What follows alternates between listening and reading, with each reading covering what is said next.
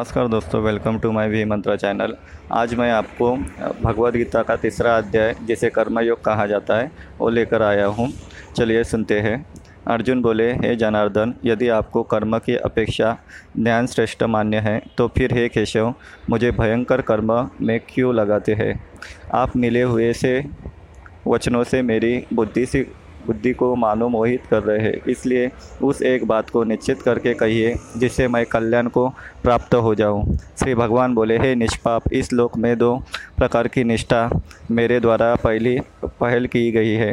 उनमें से सांख्य योगियों की निष्ठा तो ज्ञान योग से और योगियों की निष्ठा कर्म योग से होती है।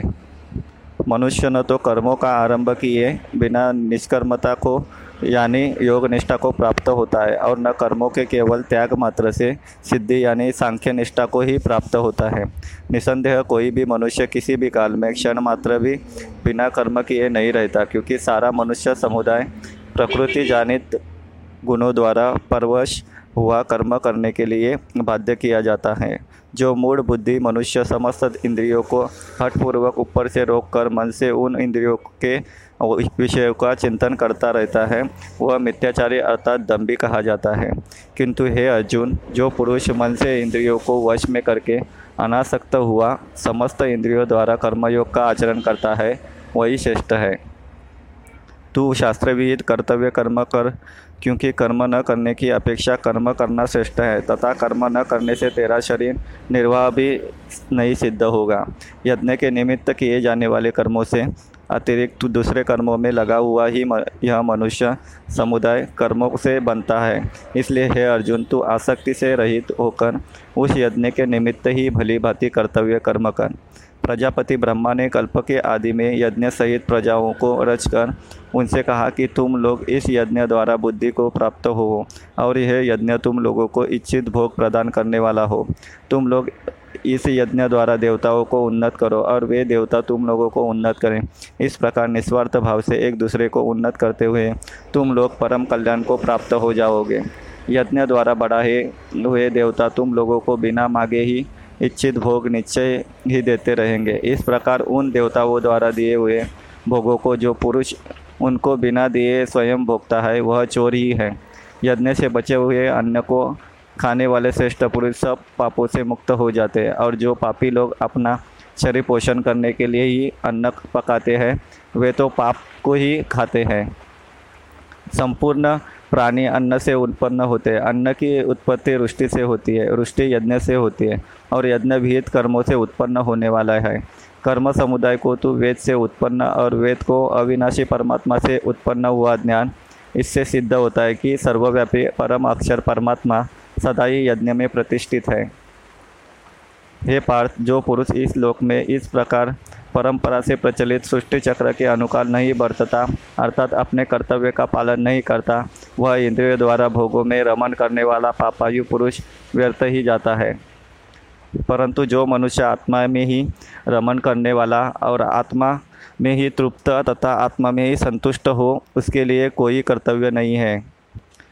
उस महापुरुष का इस विश्व में न तो कोई कर्म करने से कोई प्रयोजन रहता है और न कर्मों के न करने से कि प्र, कोई प्रयोजन रहता है। तथा संपूर्ण प्राणियों में भी इसका किंचित मात्र भी स्वार्थ का संबंध नहीं रहता। इसलिए तू निरंतर आसक्ति से भी रहित होकर सदा कर्तव्य कर्म को भली भांति करता रहे, क्योंकि आसक्ति से रहित होकर कर्म करता हुआ मनुष्य परमात्मा को प्राप्त हो जाता है। जा, जनकादि ज्ञानी जन भी आसक्ति रहित कर्म द्वारा ही परम सिद्ध को प्राप्त हुए थे। इसके लिए तथा लोक संग्रह को देखते हुए भी तू कर्म करने के ही योग्य है, अर्थात तुझे कर्म करना ही उचित है।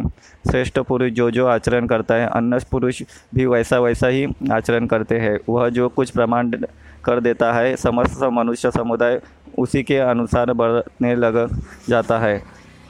हे अर्जुन, मुझे इन तीन लोकों में न तो कुछ कर्तव्य है और न कोई भी प्राप्त करने योग्य वस्तु अप्राप्त है तो भी मैं कर्म में ही बरतता हूँ। क्योंकि हे प्रार्थ, यदि कदाचित मैं सावधान होकर कर्मों में न बरतूँ तो बड़ी हानि हो जाए, क्योंकि मनुष्य सब प्रकार से मेरे ही मार्ग का अनुसरण करते हैं। इसलिए यदि मैं कर्म न करूँ तो ये सब मनुष्य नष्ट भ्रष्ट हो जाए और मैं संकरता का करने वाला हूँ तथा इस समस्त प्रजा को नष्ट करने वाला बनो। हे भारत, कर्म में आसक्त हुए अज्ञानी जन, जिस प्रकार कर्म करते, आसक्त रहित विद्वान भी लोक संग्रह करना चाहता हूँ, वह उसी प्रकार कर्म करें।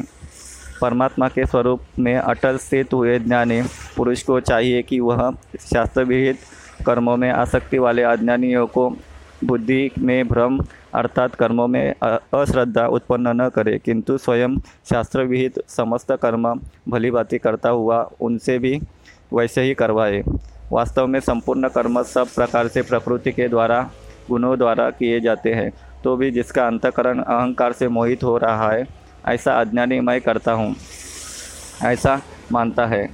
परंतु हे महाभावों गुण विभाग और कर्म विभाग के तत्व को जानने वाला ज्ञान योगी संपूर्ण गुण ही गुणों में बरत रहे हैं। ऐसा समझकर उनमें आसक्त नहीं होता।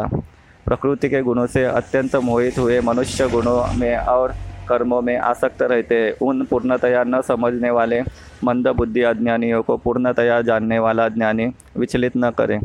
मुझ अंतर्यामी परमात्मा में लगे हुए चित्त द्वारा संपूर्ण कर्मों के मुझमें अर्पण करके आशा रहित ममता रहित और संताप रहित होकर युद्ध कर। जो कोई मनुष्य दोष दृष्टि से रहित और श्रद्धायुक्त होकर मेरे इस मत का सदा अनुसरण करते हैं, वे भी संपूर्ण कर्मों से छूट जाते हैं। परंतु जो मनुष्य मुझमें दोषारोपण करते हुए मेरे इस मत के अनुसार नहीं चलते हैं, उन मूर्खों को तू संपूर्ण ज्ञानों में मोहित और नष्ट हुए ही समझ। सभी प्राणी प्रकृति को प्राप्त होते हैं, अर्थात अपने स्वभाव के परवश हुए कर्म करते हैं। ज्ञानवान भी अपनी प्रकृति के अनुसार चेष्टा करता है। फिर इसमें किसी का हट क्या करेगा? इंद्रिय इंद्रिय के अर्थ में, अर्थात प्रत्येक इंद्रिय के विषय में राग और द्वेष छिपे हुए स्थित है। मनुष्य को उन दोनों के वश में ही, उस वश में नहीं होना चाहिए, क्योंकि वे दोनों ही इसके कल्याण मार्ग में विघ्न करने वाले महान शत्रु हैं। अच्छी प्रकार आचरण में लाए हुए दूसरे के धर्म से गुण रहित भी अपना धर्म अति उत्तम है। अपने धर्म में तो मरना ही भी कल्याणकारक है और दूसरे का धर्म भय को देने वाला है। अर्जुन बोले, हे कृष्णा तो फिर यह मनुष्य स्वयं न चाहता हुआ भी बलात् लगाए हुए भी भांति किससे प्रेरित होकर पाप का आचरण करता है?